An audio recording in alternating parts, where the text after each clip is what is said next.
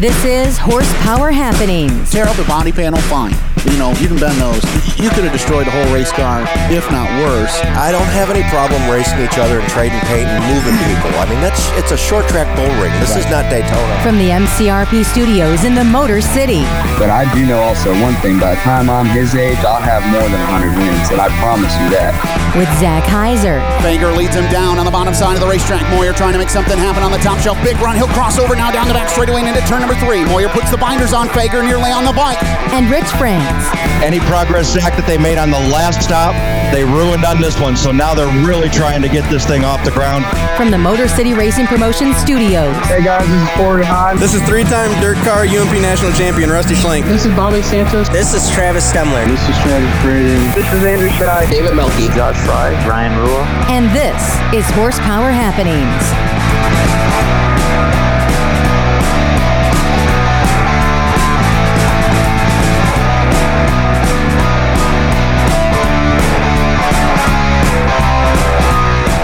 Good evening, race fans, and welcome into Horsepower Happenings. So much great racing held over the weekend and plenty of news to cover as well. We'll dive into all of it, but right now, let's take a look at what's happening in a Motor City Minute.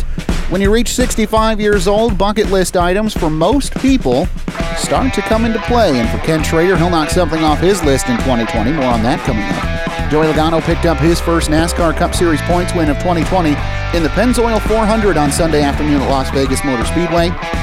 Logano took advantage of a late race caution, staying out when most teams opted for tires. And Matt DiBenedetto tied his career best finish, bringing his number 21 Wood Brothers Ford home in second. Five star race car bodies back in the headlines this week after some big news on Thursday. We'll dive into that coming up. What a beautiful couple of days it's been here in the state of Michigan, temperature wise. Feels like it's almost time to head to the racetrack. Zach Heiser, Rich France across from me in a, a little bit of a new design that we have here in Sterling Heights. And uh, what a way for you to spend your last last day here. Is that what we're going to call it? Is it going to be your last day here? Are you going to come back? Yes. What's I'll come- happening? yes, I'll, yes, I'll come back. We did. We we just for any, all of our listeners, we did a little bit of remodeling in our studio today, so feels a little more studio-ish, There more we go. more more homesy here at, at the MCRP studios in Sterling Heights. And yep, uh, we're going to finish the show today, and then later on in the week, I'm going to head down to Florida a couple of weeks late, Mm-hmm. uh, hang out with uh, my other partner that I work with at Flat Rock and Toledo Speedway, Gary Lindahl, and uh, just do we have our, we have our annual announcers meeting. That's what we call it. Sure. So we go over everything down there briefly, and then uh, then have some fun for a couple weeks. Hopefully, you guys decide to come back. I don't. I, I keep wondering one of these days he's not going to come He's back. just gonna call it home down yeah, there? Say, guess what? You have a job to do. but uh, no, I'll be I'll be back. Uh, I- I'm only staying for about ten or eleven days, so then I'll be back. Well, So enjoy yourself. Have fun. I plan on it. But uh, Zach, there was a big announcement made over the weekend in the pavement modified world. Uh, on Friday, Brian Nestor and Bud Gray announced that they have acquired the iCar Strikeforce Energy All Stars Modified Tour from former Baer Field Motorsports Park promoter Dave Mazzillo. The new tour, named Midwest Modifieds Tour, was announced by a Facebook Live video on Friday evening. Gray confirmed six events currently on the schedule for 2020 during the live video, with a few more possibly in the works. The Midwest Modified Tours Modifieds Tour will kick off their 2020 season at the Algeier Performance Cabin Fever Opener at Lucas Oil Raceway April 3rd through the 5th. Showtime Speedway concluded its Ice Crusher weekend Sunday afternoon with some of the nation's top super late model stars in attendance. At the end of the day, Florida native Anthony Sergi held off a strong field of super late model stars to claim a $10,000 payday. On his way to victory lane, Sergi defeated the likes of Jesse Dutilly, Bubba Pollard, Stephen Nasse, and many of Central Florida's best. He says, quote, it feels great to beat some of the big names that were in the field, Jesse, Bubba, and Stephen. He went on to say, quote, it feels really good to get a win out here at Showtime, so it's really awesome, end quote. Dutilly held on to second, fending off a hard-charging Bubba Pollard. It was a lot of fun to come somewhere different, like a tight little bull ring like this, says Pollard.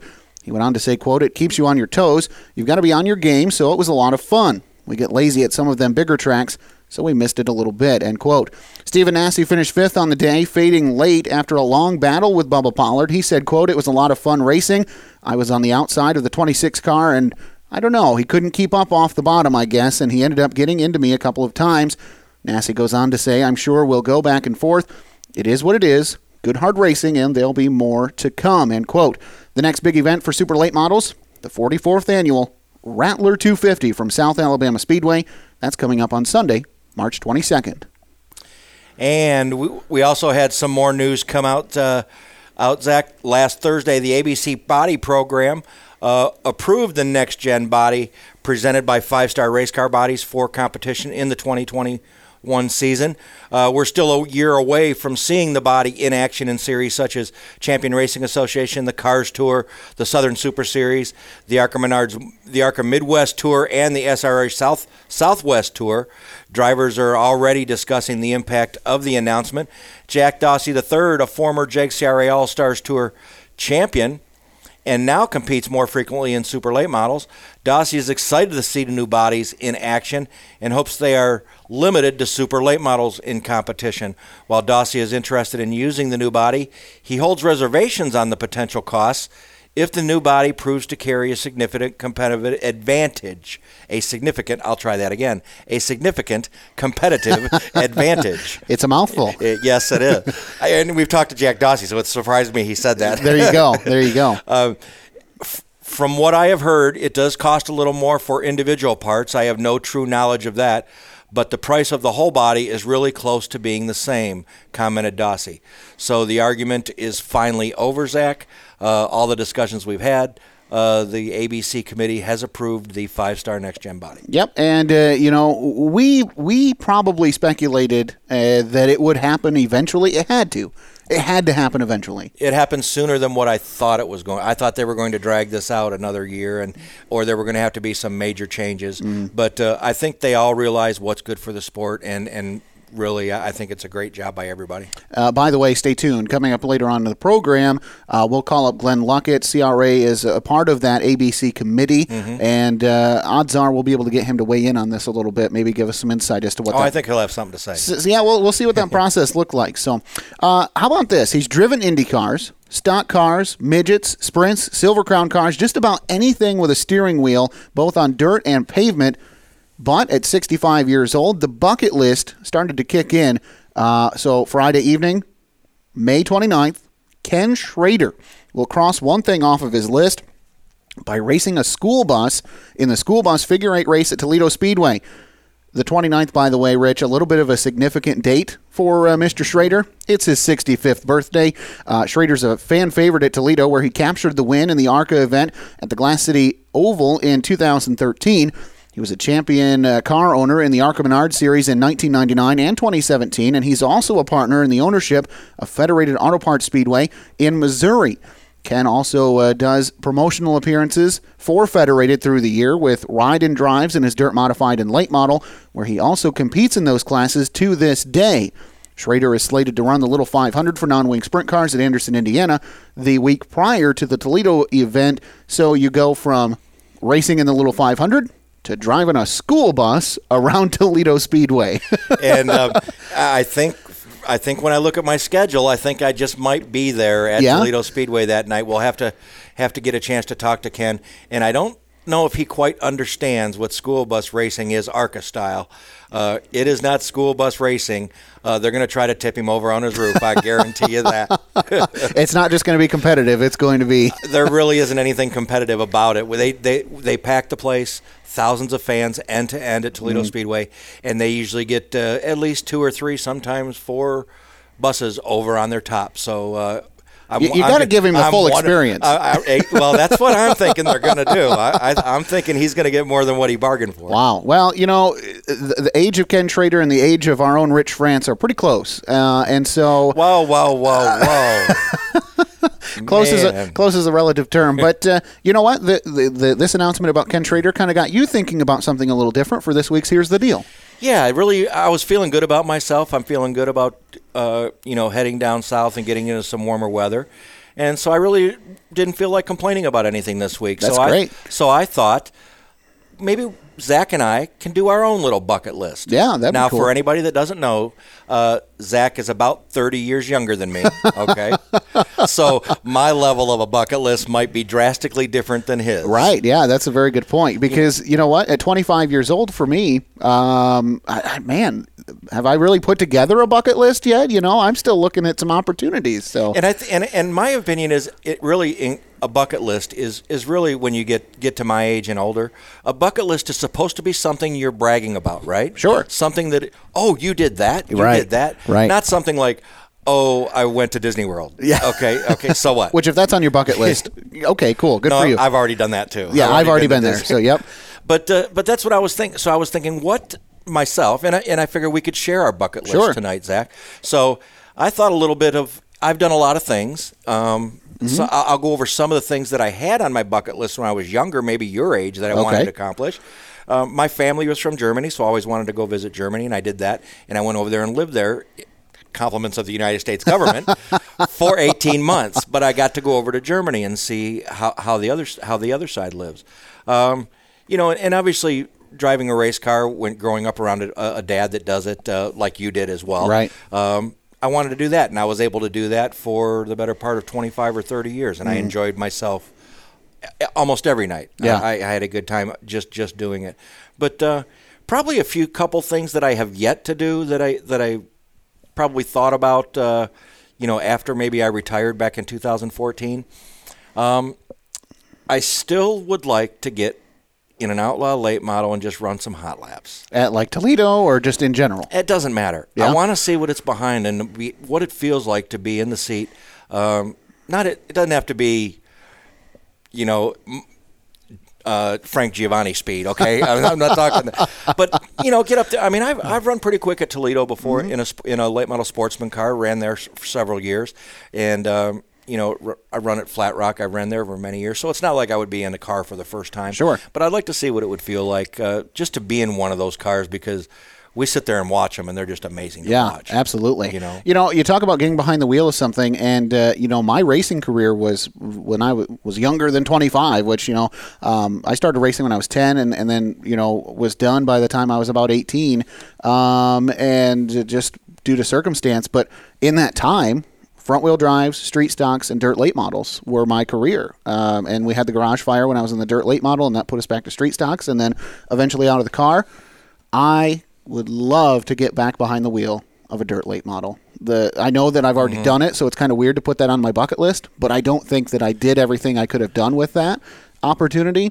Um, and then if not that, um, a, a winged 410 sprint car is is right up there as far as things that I want to drive. see, you're still you're I'm still on the dirt young. side. You're, well, no, you're still young in some of that crazy stuff. Uh, yeah, exactly. I mean, we, we've spent a lot of time together the last couple of years, and we've seen wing sprint cars. Um, of, of course, we spent a lot of time seeing the dirt late models Yep. with the American Ethanol Late Model Tour. Um, I, I just think those guys. It takes a whole different person to drive those cars. It really you got to be really does. you, got to be a little messed up. and, and and and I'm about 20 years past that that brain Sure. chromosome that would say let's do it. No, Right. I, I, I couldn't I couldn't do that. Uh, but uh, but but then look, I'm gonna I want to jump in an outlaw late model on pavement. That's the know? pavement side of going crazy. So yeah, that's some stuff. Now, for me, uh, a, a bucket list item that I would like to be able to do, uh, not necessarily driving a race car, but I want to get down or over to New Zealand and or Australia during our wintertime season and watch those boys run those midgets down there because wow, they put on some great racing. And I just think it'd be cool to go visit Australia. It would be cool. My only problem with that, and it was funny you said that because I get people say, "Oh, I, you know, my friends say, let you know, we should you should go to Hawaii. It's great." Mm-hmm. I don't want to be off the ground that long. Okay, That is a long time I, in the air. I don't want to be off the ground that long. I don't want to jump out of a perfectly good airplane, like to go parachuting or anything like that. I don't see any common sense in doing that. Yeah. jumping out of a perfectly good flying airplane. Yeah. to try to hope that your shoot chute pops open. Well, you know, you know, the, the the want to go to Australia comes from a guy who's never even been on an hour and a half flight. So I've never been in an airplane at all. But uh, why not break why not break your seal by uh, doing a what is it some twelve or eighteen hour flight to Australia? I think it's longer than that. yeah, it might even be that. I think it's 27 hours. I Oh, think wow. is, I think is what it. Yeah, yeah, with with multiple stops, but it it it uh, it's a long way. But it seems like it seems like our our bucket list revolve around racing because Right. we've been in it so long. Yeah. You know, I've I've done like I said, I oh, I'm, let's go to Disney World, let's go here. there. I've- done that. Mm-hmm. Uh, I've done that stuff, and it just it's the racing stuff. I'd love to race direct a race one day. Yeah, that'd be You know, cool. I've done a lot of things in racing. I flagged a race, uh, a big race, the Joy Fair Memorial 100. I was Yeah. able to do that one year, and of course, the one year I'm on the flag stand, it goes green, white, checker, right? so I don't even get to You didn't even get to wave the yellow. Didn't even get to wave the yellow. Yeah. So. Uh, you know, yeah, some just some things like that to do, and I think one, uh, you know, since hanging us hanging out uh, a few years, I think I'd in- like to in- make one of your bucket list items maybe come true. Uh, I think we should uh, get together very soon here in the next couple of years, and I want to take you down to Five Flags Speedway for the Snowball Derby. Oh, Absolutely. Yeah, you're We've very- always talked about that. Yes, absolutely. That would be very great because you know what? Going to Speedfest at Cordele, Georgia this year. Uh, last year, I said, you know, I told Scott, uh, our boss and who owns Horsepower Happenings and Motor City Racing Promotions, I said. You got to get me to Speedfest, uh, and so that happened. So now uh, we got to go to Five Flags. In ter- absolutely, and in terms of drive time, it's only about two and a half, three hours Yeah. further. If you're only go- if you're gonna go all so if that you're way. go all the way to Cordell, Georgia, you might as well go. You might, as well, go to the going. Snowball Derby. Let us know what some of your bucket list items are for uh, racing. Comment. Uh, leave us leave us a drop in the comment as to what you want to do. Um, you know, uh, realistically, for me to get back behind the wheel of anything, I think would be fun. Um, not ever going to do it full time like I'm doing this, but. Uh, I think you can. You, we can both agree, and Scott has admitted it to us too, as a former driver. Every once in a while, you get to the racetrack, and that pesky little bug ca- crawls up and bites you, and you go, "Man, I, I had to dust off my driver's seat." Yeah, it's amazing how it does that. But then, uh, then I just get. I have reality set in. Yeah. And I realized after I retired how much did it cost me because back then, Mm. Oh, man. that- back then I looked at my wallet and it was like a five or a ten dollar bill. Now I look at my wallet, it's like wow. So I like that. We're going somewhere. We're going somewhere, yeah. So uh, no, I, I'll, I'll never go back. Uh, I'll never go back to full time racing. Yeah. I'm too old. I mean, there's a lot. Of, there's some guys older than me still doing it. God bless them. But I had my fun doing it.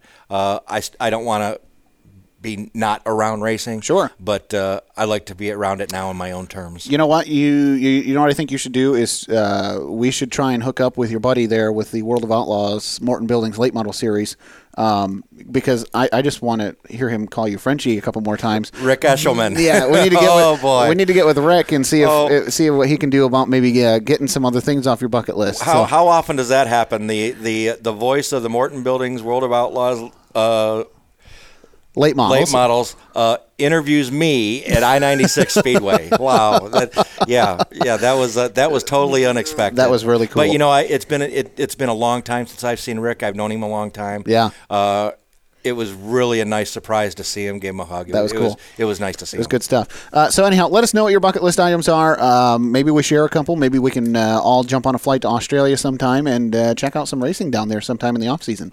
We've got to take a break. When we come back, we're going to talk about something that probably should be on your bucket list item, uh, especially if you're a race car driver, and that is improving the safety of your operation. We're going to talk with John Berglund with the uh, Lane Automotive Safety Summit coming up on the other side. Don't go anywhere. You're listening to Horsepower Happenings. When the call sounds from race control, Yellow, yellow, yellow, bottom of one. Yellow, yellow, yellow, bottom of one. Top Motorsport Sanctions rely on the elite team of industry professionals from Motor City Racing Promotions to respond. Highly trained men and women in uniform systematically arrive on scene with their advanced fleet of safety vehicles equipped for the toughest jobs. Hours of annual training and practice are executed with precision as the task is rapidly performed in unison. Each official on the MCRP safety team is SFI certified in short track incident response and demonstrates a comprehensive background in motorsports, firefighting, and emergency medical services. It is their own appreciation of this sport and its growing need for professional motorsports rescue that has been the catalyst behind MCRP Safety Team's impeccable portfolio. For more information on Motor City Racing Promotion Safety Team, log on to motorcityracing.co and look for the MCRP badge at a track near you. Looking to solve a suspension issue on your current vehicle? Suspension Max is a service and solution based manufacturer of automotive suspension and specialty parts. Based out of Bay City, Michigan, Suspension Max has been serving the automotive aftermarket as well as engineers since 2002 and produces specialty suspension components for original equipment manufacturers and government contracts. To learn more about what they can do for you, give them a call at 188 629 9226 or go to suspensionmax.com. Suspension Max, the leveling kit experts. The Motor City 200 is coming back for a third try on Saturday, April 25th from Flat Rock Speedway. The first can't miss event of the year features a season opening 100 laps for Champion Racing Association's JEGS CRA All Stars Tour. Also on the card for the first time since 2007, Modifieds will battle wheel to wheel with 75 laps at the historic Speedway. The Victory Custom Trailers CRA Junior Late Model Series opens their sophomore season with 25 laps around the Metro Detroit Bull Ring. The Motor City 200, Saturday, April 25th, from Flat Rock Speedway, a Motor City Racing Promotions event. For more information, log on to MotorCity200.com.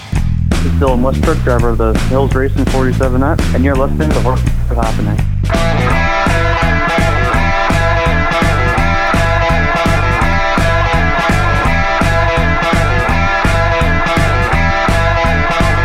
Time now to move into our first interview of the night. And uh, Rich France, a guy that a lot of people here within the state, within the region, um, he's probably a well known name almost anywhere in the racing industry. He joins us tonight. Tell us who we're talking to. Yeah, you probably, if you didn't see him at a racetrack, or you probably seen him at a racetrack and didn't know who he was, he makes his home in Mattawan, Michigan. Uh, the advertising and racetrack promotions manager at Lane Automotive, John Berglund. Welcome to Horsepower Happenings. Well, thanks for having me, guys. I uh, I really appreciate all you do for uh, motorsports up in our region, and uh, look forward to talking to you guys. Now, coming up here in a couple of weeks, uh, a big event for you guys, the third annual Lane Automotive Safety Summit, Saturday, March 7th. Uh, it'll occur 8, 8 a.m. to 3 p.m. Now, before we get into all the nuts and bolts, uh, let's just talk about safety for a quick second. Uh, you know, sometimes we always take it for granted, but, uh, you know, just because of what's happened recently in the forefront worldwide with the Ryan Newman incident, uh, is it unfortunate that it takes something like that to bring safety uh, back front and center in our conversation? Well, I, I would have to agree with you. It's very unfortunate what what happened to him, but if we can raise awareness um, of, of safety to everybody and, and make sure everybody's got their equipment up to snuff, I guess it's a positive thing. Now, if I'm a driver, and, and obviously this safety summit is for drivers, track uh, track owners, promoters. Uh, let's talk about the summit for just a minute. If I'm a driver and I think I'm safe because I've never been injured, uh, what can the safety summit do for me? Well, number one, um, we're going to have representatives from a bunch of the top manufacturers of safety equipment, including Bell Helmets, Impact Racing, K1 Race Gear, Kirkey, Lifeline, MPR, MPI steering wheels, OMP, RaceQuip, Simpson, Hans, and Stilo, plus Sparco and Zamp. They're going to be there to give you technical information on their latest offerings. And in addition, we're going to have keynote speakers for the public um, from a, a, broad variety of our sport. Uh, like, for example, we've got Lyle Barnett, who's a drag racer who got injured in a fire and a crash, who has been spreading the news about safety. He's going to come in and show you how to be proactive versus reactive when it comes to safety. Um, we're also going to have Brandon Marshall of Lifeline Safety showing you how to set up a fire system suppression unit, uh, the layout of that. we also have Dean Huizinga, who's a late model racer from up in central Michigan and a safety team member at Crystal Raceway. Um, he's going to talk about pit and shop safety, why it's important uh, to everybody who, who's competing and, and who's involved. And then we have Ryan Bowers, who's, who works with K1 Race Gear and he's a modified racer, WISSOTA modified racer. He is going to explain planning for the worst case scenario to have the best possible outcome. And then to top it off, we've got Tara, who's an EMT with Motor City Race Promotions, talk about health and wellness for motorsport safety and performance. So I think we got a, a heck of a lineup of speakers and, and informative people that are going to be on hand for for the public. I'm calling them the public, but for the racers and crew and stuff like that. Now, this is an event too where uh, one of the coolest promotions I think that you have that goes along with this is your uh, belt trade in that you have um, along with all the other deals that are going to be going on inside the store. This one catches my attention the most um, because there is such a problem with you know the safety belts, the five or six point harnesses that we use. They have an expiration date on them. They have an expiration date on them for a reason, and uh, it, it's been a real epidemic here in our sport of trying to get those belts that are outdated off of the quote unquote black market, if you will. Um, and, and you guys do this program to help with that. Why, correct. You can bring in an outdated set of safety belts, and um, with one of our participating manufacturers, you're going to get a $20 rebate on replacing those with a new set of belts. Um, a lot of people don't realize um, like how hard racing on dirt can be on your belts and cause premature wear. I mean, the dust and grit get into your belts and they abrade uh, the thread and the fabric in there, and you definitely need to keep an eye on that. But um, yeah, you know, this is an extra twenty bucks to get you into a new set, and belts are you know stupendously important with with everything we do here, and I think it's a heck of a deal. And I also want to talk about. I want to be able to make sure that we kind of hit on everything that's going on um, outside of belts. You guys are going to have some some markdown prices on all the safety equipment, um, most all the safety equipment. So if if you're a driver sitting there and you're going, man. Uh, my helmet's probably out of date if I'm real with myself, or you know I haven't replaced my fire suit in a long time. Uh, you're going to have a, a way a wide range of safety sale items at this event one day only. Um, definitely. Um, Ryan Disterheft, who's our Oval Track product manager, has uh, put a lot of work into getting this together, getting the, the deals together. Um, you know, every everybody needs to take a good look at the helmet and their suit. You don't want to have holes in the back of your suit, and, and you don't want to have a banged up helmet. And I think we're going to have some stuff there to where you can get in new stuff relatively cheap on, a, a pretty decent deal in our showroom. Now, I John, I, I, can be a Facebook junkie at times. Uh, I, I, can be accused of that, but and really on Facebook, I see a lot of safety equipment uh, being sold secondhand. And I, you know, I understand you can find things that look like they're a good deal, but uh, we all know safety is not cheap. That's not the point of safety. But uh, why may this not be a good place to find your safety equipment? Well, um, I would think that a lot of racers are getting rid, rid of it for a reason. Maybe because it's outdated. Maybe because it's worn out. Um, I've often said that that a lot of times, and this isn't good, but the last thing a lot of racers look at is getting your safety equipment. I mean, maybe getting a manifold, a carb, and some headers and some other stuff like that, and finally you figure out you need some safety stuff, and the budget's a little short, and that's the last thing you think about. But I think it's probably one of the first things you, you should think about and make a habit of keeping it up to date. Well, John, along with all the stuff that can be going on for the drivers, uh, which we've really only skimmed the surface with with the deals and with a couple of uh, of uh, sit-ins that they can be a part of, there is something for almost everybody in the industry, and and that goes all the way up to. Uh, the, the call them bigwigs, if you will, the the guys that make sure we have a place to go on Friday, Saturday, and Sundays, and that's your promoters. You, you guys have a, a part of this program that, that is really kind of catching on uh, a promoters roundtable, if you will, as part of this event.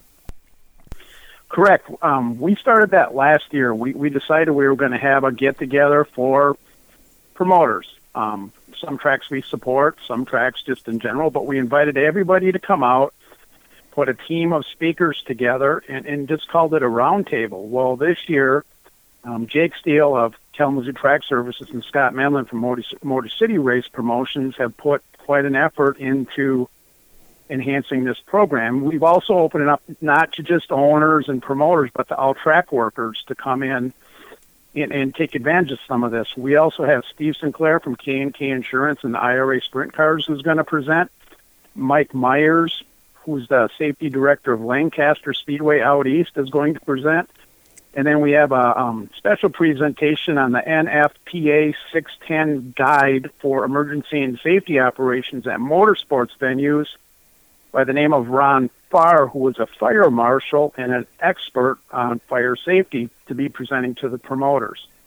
Um, we are going to start that off at 8.30 in the morning and then take a lunch break around noon and then come back and do a roundtable with Jake Steele, Scott Mellon, and Mike Myers. So I think it's there's something for everybody to learn, whether you're a promoter or a track worker. And this is a situation where, and this is a subject, we kind of opened by saying this. Safety is an area that I don't think anyone has ever mastered. No one has actually, you know, perfected their safety program to a T. Uh, would you agree there's always something that can be learned and some way to better improve what you're doing uh, if you're a racetrack or a race car driver with your safety program? Well, I, I would definitely agree, and and, and the uh, information that can be gleaned off these industry experts can go a long way into setting you in the right direction on getting your program updated. Well, John, as we look forward to this event, uh, third third annual, what are some things for uh, you know? Again, we, we've kind of talked about already all the reasons why somebody needs to come. But if I'm on the fence, if I'm a driver or promoter that's on the fence, you know, well, Watervliet's kind of a long ways, or, or whatever, uh, it's going to be a long day. What are what, what would be a key phrase that you would say? This is why you need to make this an event a, a priority for your schedule. Um, if you can't make it this year, next year for sure, um, because there are a lot of industry people that are going to be there. And uh, I don't want to take your answer away from you, but I feel like if you're not at this event, you're going to be kind of an odd man out. Well, I hate to call you an odd man out, but I, I would come in just to try the, the rollover simulator that KTS involves. Um, see how adept you are at, at getting out of the car when it's upside down. I think you could learn something there. That's just one thing where we offered last year and we're going to do again this year. And um, things like custom ear molds are available that mm-hmm. make your, your radios more versatile inside your car. And um, probably best of all, we're, we're serving a free lunch at the whole thing too. Actually, we uh, free food will get people through the door. right, right. My, free my, free my food, boss, John. I'm coming. Yeah, yeah. My, my boss Scott Wallstrom is an excellent cook, and he's volunteered his services here, so we'll be able to feed everybody and uh, just just take it for what it is. Information. We're not super far from be it Chicago, Detroit, Indy. I mean, we're we're right off of exit 41 on I-94, and we're kind of centrally located. And you don't have to come for the whole day. Just come out and check it out for an hour or two if you'd like, and and we'd love to have you. So we touched on it briefly, John. Uh, when should everybody get there? I guess it's eight to three, but uh, I imagine you guys are planning on having a full house. Yeah, we get a pretty good crowd there, but the um, the keynote speakers start at 9:30 for for the public. We're calling public, and um, if you're interested in, in getting all those, I would come early. Those got kind of full last year, so I would plan to come early. Um, one thing we didn't touch on is we also got some decent door prizes that we're gonna gonna do by drawing. So the best thing you could do would be to register on our website or our Facebook page and get registered early. That way you can just kind of breeze in. You won't have to spend a lot of time registering at the door and uh, that that's what I would advise at this point. LaneAutomotive.com for the Lane Automotive Safety Summit, 8 a.m. to 3 p.m. Uh, again, Lane Automotive, 8300 Lane Drive, Watervliet, Michigan, 49098. John Berglund, uh, always a pleasure to chat with you and uh, really looking forward to this Lane Automotive Safety Summit. You and I chatted the very first year that you had it way back when, and uh, it's been so cool to see this grow. And, and I, I'm guessing you'll echo this sentiment that it has been really cool to see the industry within our area uh, really buckle down and put safety as a priority. I, I definitely agree, um, for sure. And you know, like I said, I, I appreciate you guys from from the get go helping us promote this, and of course Scott Medlin, who's very involved with your show and stuff, and and and Jake Steele. These guys have put a lot of effort into helping us, and and we really appreciate everybody involved. Well, check it out for yourself. If you've never been to Lane Automotive, let alone to the Safety Summit, you need to go and see it. What an awesome facility and what an awesome event. And uh, we'll be there Horsepower Happenings will be there throughout the day. Uh, so watch our social media and our website for uh, some updates throughout the day at the Lane Automotive Safety Summit uh, Saturday, March 7th, 8 a.m. to 3 p.m. at Lane Automotive. John Berglund, thanks so much. When we come back, we will uh, call up Glenn Luckett. He is the director of Champion Racing Association, but he and his crew were also the director of some stuff going on at New Smyrna over the weekend or over the uh, past couple of weeks, and they're going to do it again in 2021. All the details coming up on the other side. Don't go anywhere. You're listening to Horsepower Happenings. The Motor City 200 is coming back for a third try on Saturday, April 25th from Flat Rock Speedway. The first can't miss event of the year features a season opening 100 laps for Champion Racing Association's JEGS CRA All Stars Tour. Also on the card for the first time since 2007, Modifieds will battle wheel to wheel with 75 laps at the historic Speedway. The Victory Custom Trailers CRA Junior Late Model Series opens their sophomore season with 25 laps around the Metro Detroit Bull Ring. The Motor City 200, Saturday, April 25th, from Flat Rock Speedway, a Motor City Racing Promotions event. For more information, log on to MotorCity200.com. Suspension Max is a service and solution based manufacturer of automotive suspension and specialty parts. Based out of Bay City, Michigan, the local company began servicing clients in 2002. Suspension Max serves the automotive aftermarket as well as engineers and produces specialty suspension components for original equipment manufacturers and government contracts. Learn more about what they can do for you at suspensionmax.com or call 188 629 9226. Suspension Max, the leveling kit experts. When the call sounds from Race Control, Yellow, yellow, yellow, bottom of one. Yellow, yellow, yellow, bottom of one. Top Motorsport Sanctions rely on the elite team of industry professionals from Motor City Racing Promotions to respond. Highly trained men and women in uniform systematically arrive on scene with their advanced fleet of safety vehicles equipped for the toughest jobs. Hours of annual training and practice are executed with precision as the task is rapidly performed in unison. Each official on the MCRP safety team is SFI certified in short track incident response and demonstrates a comprehensive background in motorsports, firefighting, and emergency medical services. It is their own appreciation of this sport and its growing need for professional motorsports rescue that has been the catalyst behind MCRP Safety Team's impeccable portfolio. For more information on Motor City Racing Promotion Safety Team, log on to motorcityracing.co and look for the MCRP badge at a track near you. This is Mike Bursley with ABR Development, and you're listening to Horsepower Happenings.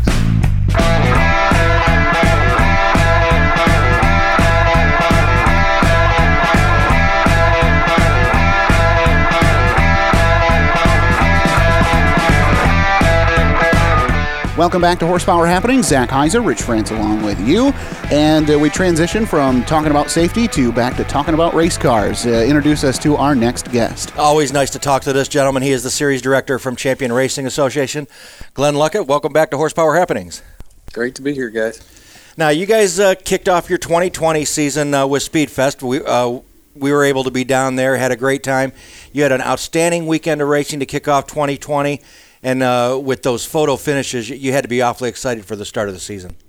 Oh yeah, yeah. I mean, it's always a great place to go down to Georgia. Those people are the nicest people in the world down there, and it's always some pretty decent weather when we get down there. We had a good time. We enjoy it. Uh, enjoy working there, and uh, always look forward to coming back. Now, you from there, uh, a couple of weeks later, you guys got, got, right busy again. You went down to the World Series of Asphalt Stock Car Racing at New Smyrna, and you guys handled all the officiating duties. Now, you guys had some really nice moments down there, and maybe some that weren't so nice. Uh, how did you get those? Really, to be honest, how did you get those bad re- bad moments rectified so quickly? Uh, because I think everybody knew it was the prolates at the beginning, and and you you guys got them straightened out, and they put on some great racing the last several days. Yeah, we uh, we got the call to go down there from uh, Rusty Marcus, you know, and they he called us and wanted us to meet, and we met with them, and uh, we worked it out to go down there. We we'd been down there before. I was the race director in 2012 and 2013. We did scoring, but this time they wanted us to do tech. So Eddie Chu went down there, and we had uh, a few of our other guys went down there. Tech Greg Wood actually worked in tech this time, and uh, Charlie Darling, Greg Wright and Josh went down there, and they, we all had a good time. To be honest with you, we, it's it's always a lot of work. I tell everybody it's like Groundhog Day for for ten straight days in a row because counting the practice day plus nine straight days of racing, and you get up, go to the racetrack, you spend all day at the track, get out of there about eleven or twelve, and go get something to eat, go back to the house, take a shower, go to bed, and get it up, start all over again. So but the good thing was the weather. I mean, we can't you can't beat being in Florida during two weeks of February. So there you go. It, it was very nice, uh, very nice weather. Had a good time. Um, the whole goal to go down there and talking to Rusty and, and those guys was they wanted us to have people to have a good time. They said a lot. Of, you know, people have just complained that they really haven't enjoyed it down there. They wanted the tech to be firm. They wanted the racing you know, to be to be good, but still, you know, be on top of it. They didn't want it, you know, to be a mess. So that was our goal, and, and we met that goal. We we ran into a few obstacles, like you said, with the pro cars on on Saturday and Sunday. Uh, they had Monday off, which was probably a good thing. I told them to all go, all go to the beach, and, and we would meet on Tuesday. And basically, what I did is we have our general drivers meeting in the morning, and I called those guys all together afterward, after practice, and, and pulled them over it all by themselves, and you know, just kind of had a what I what I call one way communication. Uh, just you know, I said basically told them, you know, you guys have got the eyes of the world on you. There's nothing else racing, and everybody's watching what you guys do. So I said, you're, you're not making yourselves look very good. You're racing unprofessional. A lot of you know things happen on the track that don't need to happen. I said, you guys can race hard, but you don't have to you know spin each other out and knock each other around. So it, it went pretty good. I also had uh, Ty Majeski come over and actually talk to him. I said, you know, sometimes they don't want to listen to me. Well, here's you know here's one of your own that's you know actually gone through the ranks and now he's racing in the truck series and Ty did a really nice job of talking to him and you know I told him I said Tuesday I said we need to have the cleanest pro race that anybody's seen in a long time and you know we go out and ran 35 laps straight green 11 minutes and 11 seconds so I was I was really happy after that race. What sort of challenges were different for you and your crew when you're going down there because granted it's 9 straight days of racing but you kind of and, and correct me if I'm wrong, but you kind of changed that mentality from being a series director, which you do for a full time job during the summer, to now you're kind of you know running a racetrack for nine days instead of a series. Sure. Um, how was that different for you and your crew? Well, the big thing was there was try, there was so many different series. I mean, there, that was the big thing. I mean, usually we we know when we go in we have you know one or two series, or like on a Winchester weekend we have four that we run. Well, we had you know like four every night. So we had to take our our general um, rules that we use for our series, plus we had to go, you know, enforce the rules for their local stuff too. So Eddie had a, quite a task on his hand. I mean, he had to to go through a lot of stuff and look at stuff and really be prepared when he got down there and and to be ready each day for each division that was different and a lot of different drivers. I mean, you know, that's the other thing is you usually see the same, you know, seventy percent of the same drivers come to most of the races well, here you had different drivers every night. Sure. So now, trying to communicate to those guys about what we wanted, how we wanted the racing to be, and, and keep it organized and keep it going. I mean, it was it was a bit of a hurdle, but things out actually worked very well. I, I was really surprised. So well to the point that only a matter of I think it was two days after the after the ninth day of racing was completed, maybe it was only a day. Uh, it was announced that you and your crew would be going back in 2021. Uh, that's yes. usually a pretty good sign of how things actually went down there. Yes, yes, yes. We uh, we met with you know Rusty and Jane and uh, Robert and and the, you know they just they really liked what went on, and uh, we in we I think they we already had talked. I think there was still two days left, and we had actually talked, and then they came over on the last day on that Saturday and said, "Hey, we we'd like to go ahead and announce something." And Andrew Hart, who's the son of Robert and Jane, he's he's actually probably going to be taking the right racetrack over here real soon and he was all for it. He said, "Let's let's let's do something tonight." We went ahead and actually did a, the picture there in Victory Lane at the racetrack after all the race was over on that last Saturday, and had planned within the next two days to go ahead and announce it. So they they were really pumped up. I mean, they said they've never heard so many people commenting about how much fun they'd had, how many years it had been since they enjoyed being down there and how good the racing was. The fan, you know, fans count was great. Uh, the night of the ARCA race was the biggest crowd that people had seen there in five years. So, you know, with all those pluses, it, the problem is we've set the bar high. So it's yeah. going to be it's going to be tough, you know, to beat that next year. But but now we've got a whole year. I mean, this you know, this time we only had a, a month and a half. I think is when we actually had planning time. Wow. Well, now we've got a whole year to plan it and and help you know do some things. I mean, there there's some things we can do to tighten up the schedule, and sure, we've got some ideas of how we would like to see some of the racing go, and and some things to try to build it back up to even get more racers down there. So we're, we're pretty fired up about it. Now, obviously, you know, we're all human, but you want to keep the professionalism and the humility in check. But what does that say for you and your crew? You know, what, what's that feeling like when they you get all those compliments and you hear that you know your crew is doing a really good job? That affirmation that uh, you have a really tight tight ship of people that uh, are going to be able to do this, not only with the World Series of Asphalt, but also when you go to do your CRA races, uh, you've got that confidence in your guys to be able to do a good job. Sure. I mean, I knew going down there that, that we wouldn't we would have very little issues on our end. Um, I mean, Eddie always does a great job. I mean, he is he's a type guy. He, he wants to do his job. He does his job well, but he doesn't want any headlines. You know, he want he's he understands. You know, he needs to be behind the scenes. He's not the focus of what what racing is when it's going on down there. That it's the racers, you know. So he makes sure that things get done. He's very proactive.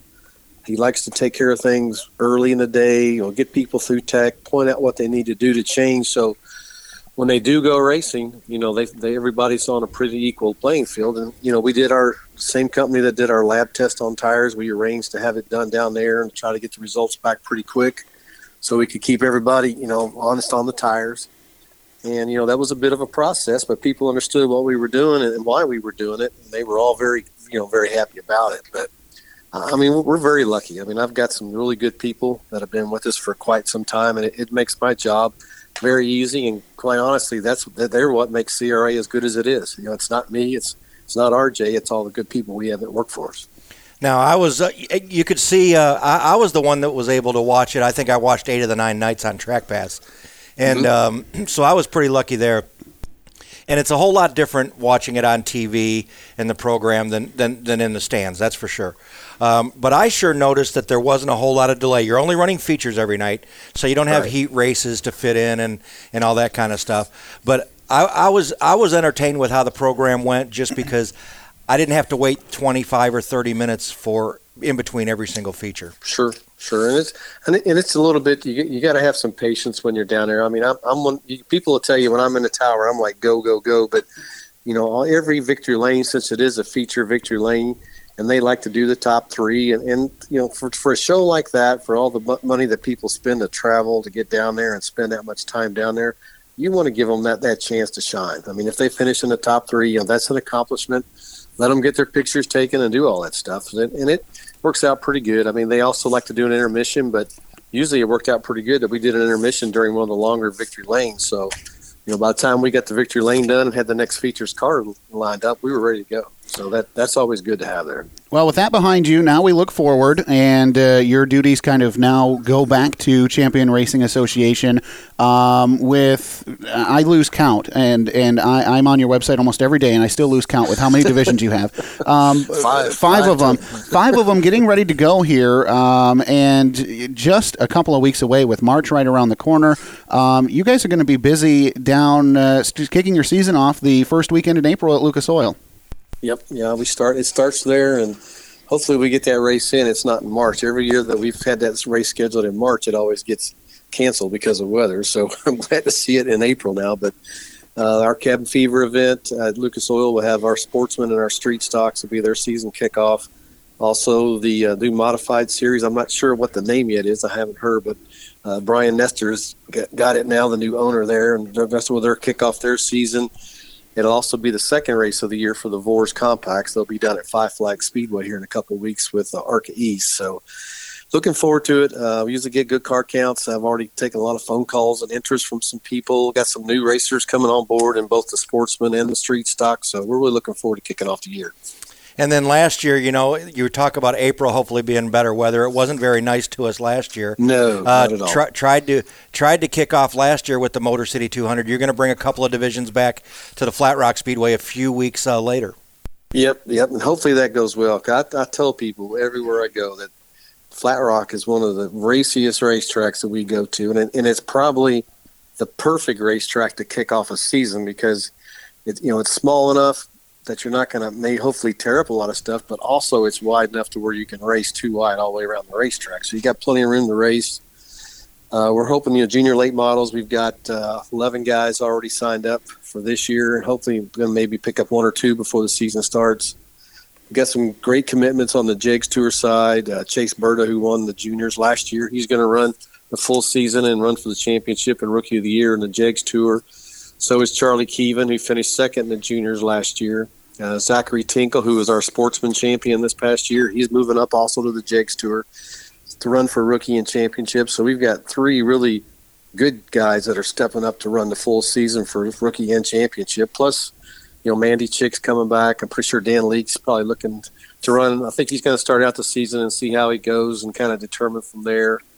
But you know, we've got a really good group of racers there that's going to put on a good good show for that for that series, and hopefully with the junior late models also all season and and regardless of the fact that neither one of those two divisions have ever been to Flat Rock Speedway, uh, really. They, they've never run there before. And then we also, you know, Zach and I got confirmation. Carson Hocevar has that race on his schedule uh, yep. in, a, in a late model, and so does Brian Campbell. So sure. uh, we're going to have some talent at that race. Oh, yeah. Brian loves that place. And, and so, like I said, it's on Carson. Carson loves to go there. So, you know, all those guys are all looking. I'm sure Eric Lee will be there. That's that's his hometown track. And he, he'll always want to run gun there. Jimmy Tucker, I talked to him the other day. And their team's from close by there. He'll be there. Hayden Sprague, uh, right down the street, he'll be there too. So there's a, there, like you said, there's going to be a lot of good good cars. There. And you mentioned that he did an outstanding job. Hayden did down in Florida, didn't he? Yes, yes, yes. He got. Unfortunately, he got caught up. He he he made a great great run to the front and was really catching the guy there on Sunday, and, and just drove in a little too hard, coming to the checkers, and and got into the back of the car in front of him, and unfortunately spun him out and you know, with our series, when that happens, you know, we we, we, we don't allow rough driving to win a yeah, race. us Michigan so he, fans he, weren't happy with you that night. let me tell you. he got DQ, but he he totally understood. He did a nice job in his Speed 51 interview. You know, he said, "Look, he said, I understand what happened. You know, I, that's not the way I want to win races, and things just happen quicker. I, you know, I thought I didn't think he was going to stop as hard as he did, and." He said, "I just had nowhere to go." But we, we talked about it on Tuesday and, and worked through it, and he understood. I mean, he, there was there was no problem there. You know, and there's and there's nothing worse that I want to do than take a win away from from somebody. But you got to have guidelines. You got to have procedures. Otherwise, it would just be a wreck fest. So rules is rules. yes. um, let's talk about with the CRA. Uh, really what a great first year you had with the junior late model program. And uh, I, I, echo what you just said a minute ago. I'm excited to see what's going to happen in the sophomore year with that because, sure. um, while, you know, people could say, well, Chase Burda just dominated that thing and it was no fun to watch. But you look at what Kevin was able to do there late in the stretch, and I go back to that race at Toledo where I think that Chase had some luck on his side to get yes. that win. Yes. Um, I think it's just going to get even more competitive this year in 2020. Yeah, I mean, I mean, everybody, we all knew coming in that, that Chase was going to, he was going to be the guy to beat. I mean, he just had more experience, was older, um, so we kind of knew what was going to happen there. But I tell you, my biggest surprise was uh, the difference between the drivers at that very first race at Birch Run. We got to run. Uh, it just wasn't as bad as I thought it would be. I thought there'd be a huge difference in talent, and they were all, you know, Chase was, yeah, he's a step above, but the rest of them were all pretty close. Mm-hmm. And this, you know, this year we got, you know, Dawson Knowles coming back for his second year. Zach Wilhelm, who, you know, he really got up on the wheel there at times and, and came close to winning the race there at Corrigan Oil Speedway. Um, Katie Hettinger, I mean, she came, she did so well. I mean, she, she just progressed all year long and got better, and, and she's got a brand new car and, and looking forward to coming back. And right now we've got seven rookies, seven new kids that are wow. coming in and, and we've got you know a lot of kids with a lot of talent. Carson Lucas is a kid that's he's he's got a lot of talent and won a lot of go kart races. Uh, Keegan Sobillo, he's from up New Baltimore, Michigan. I don't even know where that is, but I've heard some good things about him. Uh, Nash Ingdahl from Fort Wayne, he's going to come over. He's been running some front wheel drive stuff over at Angola. kid named Dalton Turbin from Wichita, Kansas, all the way from Wichita wow. is coming. Mason Surgener. I think he's from he's from around you guys there. He runs up in, from around Lansing. Uh, I got a kid, Bill Kimmel, uh, the famous Kimmel family down yeah, in Southern Indiana. They're going to have a development team. Oh, very cool. a kid, a kid named Jordan Riddick's going to run, and then we got another development team. It's going to have uh, Lee Faulk Racing. Actually, out of North Carolina, is going to help a kid named uh, Cody King from over in Iowa. So it's you know we, we had a lot of local kids last year, but you know now we're even getting further. You know, reaching out to Iowa and Kansas and some of these other places. So it's getting some interest from from further than just in our area, and it's just pretty cool. And it's picking up steam, which is I think good for any sort of racing program that you can have, um, because you know we talked about this last year when the the news broke that you were going to have this. Aside from you know Madera Speedway in California, a teenage late model program is just something that hasn't been heard of. And, um, you know, I think you faced, you guys may have faced a little bit of adversity when you announced this, but uh, again, I just have to say 2019 was so successful um, that uh, I, I just can't wait to see what happens in 2020. And a lot of people said, "Well, look, you know, weren't you disappointed you only had eight kids?" I said, "No." right. I said, "You know, to work with them, you, you, I don't need twenty of them. You don't need twenty of them out there to to do what we want them to do, which is to learn, you know, learn to race, be good at it, be professional, and you know also the parents. I mean, it, it's it's not easy to go, you know, from running quarter midgets or go karts to jump into to do this. I mean, it's just it's such a learning curve for for them. I mean, it's just you know it's a whole different situation than what they're used to, and and they all did well. I mean, it was it was an enjoyable season, and we're look for, we're looking forward to this year and what's going to happen with all the new guys. And, and the final thought on this: with eight kids, it helped you guys know how you're going to have to treat these these kids behind the wheel uh, as officiating Sure. crew, but it also helps you in the off season go, yep, Chase is ready to go to the Jegs tour, Keevan's ready to go to the Jegs tour, uh, and be able to make those, allow them to run those tours with confidence. Yeah, and it's I mean we've always had some 12 and 13 year olds that want to come run, but this just makes it so much easier because I mean we had an approval process, but you really don't know you know how good a kid's going to handle it till he gets out there and and now you get an opportunity to actually see them race with kids their own age and that that's just so, so much better. I mean I just I enjoy this so much more to have this opportunity for these kids to do this and and to see them on track and see them develop and that's exactly what we wanted to do is you go here, then you move up, and then you go up, to, you know, to the Jegs Tour, then to the Supers, and wherever else is beyond that. So this we're we're accomplishing exactly what we wanted to do with this. Now we we move on, and, and last Thursday I was so happy to hear this announcement. Me, Zach, and I have gone round and round with this.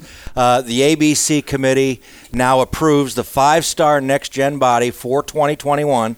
Now you don't have to break any good news here unless you really want to, but uh, does this give you guys something to talk about now?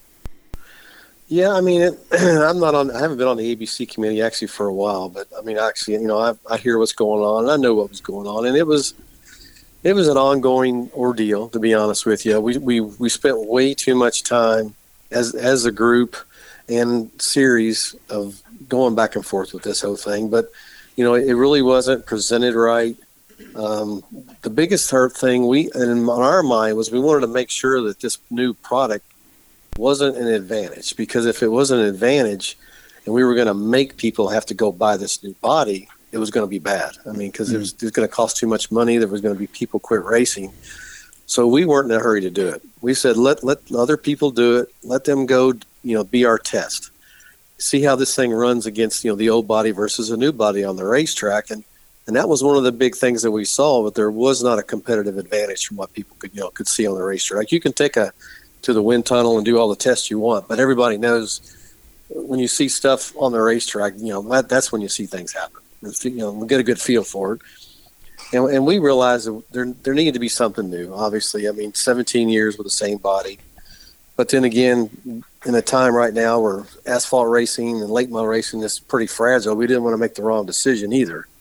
So that's you know we took our time, and as a group, everybody wanted to kind of you know let's let's see what happens, let's see what happens. So once we got 2019, we had a lot more data, and a lot more stuff, and can AR bodies, I don't know, he kind of forced our hand. He came out with the new reskin, which we weren't, you know, it never was approved, and he just felt like he needed to stay in the game. So once once that came out, we thought, well, it's time we got to do something, otherwise this is going to get out of hand. So as a group, we talked, and and you know, they came up with the decision to go ahead and do the Gen Six. Um, we're still in the process of you know AR bodies. Five Stars made a nice offer to, to AR to actually give them the builder templates to, to save Jerry some money on startup costs and that kind of stuff. And the goal is to have two similar bodies. We don't want two totally different bodies. They got have to be similar for that same reason that there isn't an advantage for one or the other. So is So- that uh, is that pretty much a decision you guys are making? Uh, if they can get as soon as they get that worked out, you're going to approve that for 2021. Well, it's already approved for for 2021.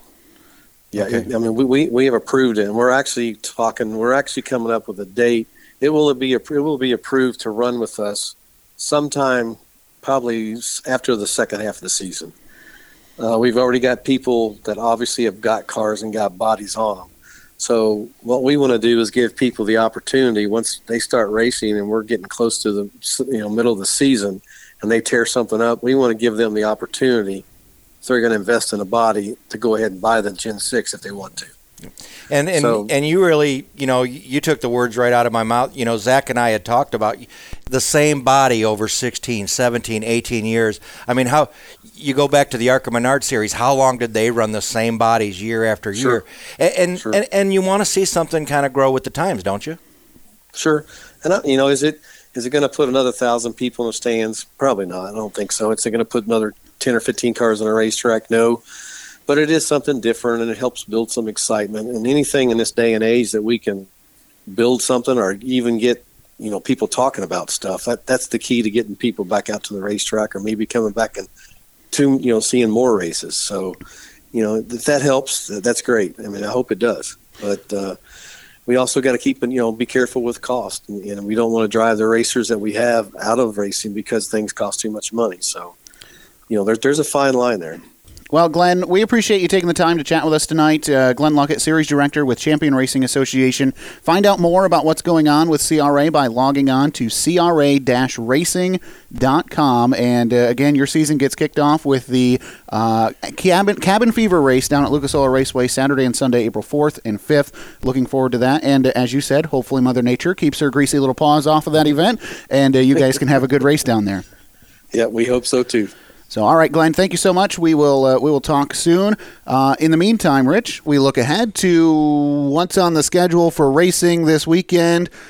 Kind of a blank canvas, realistically, around here. But look one more weekend ahead, as we talked with John earlier. Uh, March seventh. That's that's going to be a busy place uh, at Lane Automotive if you're a track owner, track promoter, driver, crew member, anything, you want to learn more about safety, you need to upgrade some of your safety equipment. It doesn't cost you anything to go out there. March 7th and 8th, uh, 8 to 3, Lane Automotive Safety Summit, third annual.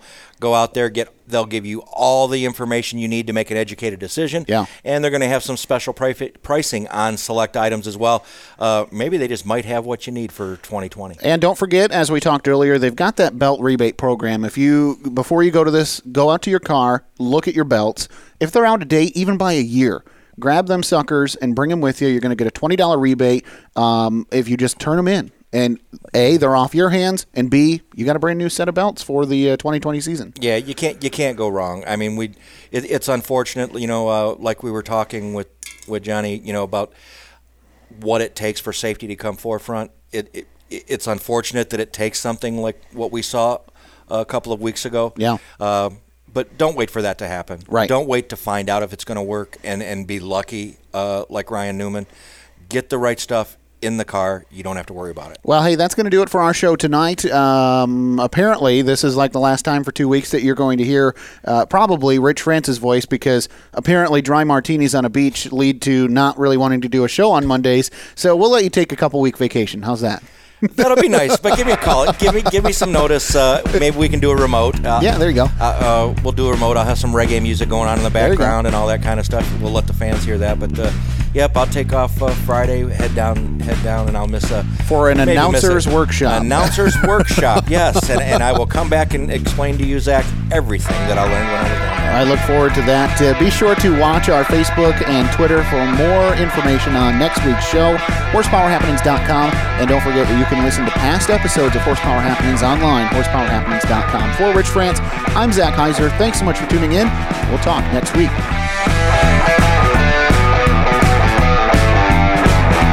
You've been listening to Horsepower Happenings on the Motor City Racing Network. Catch up on past episodes by logging on to horsepowerhappenings.com. And be sure to tune in next week to keep up on what's happening.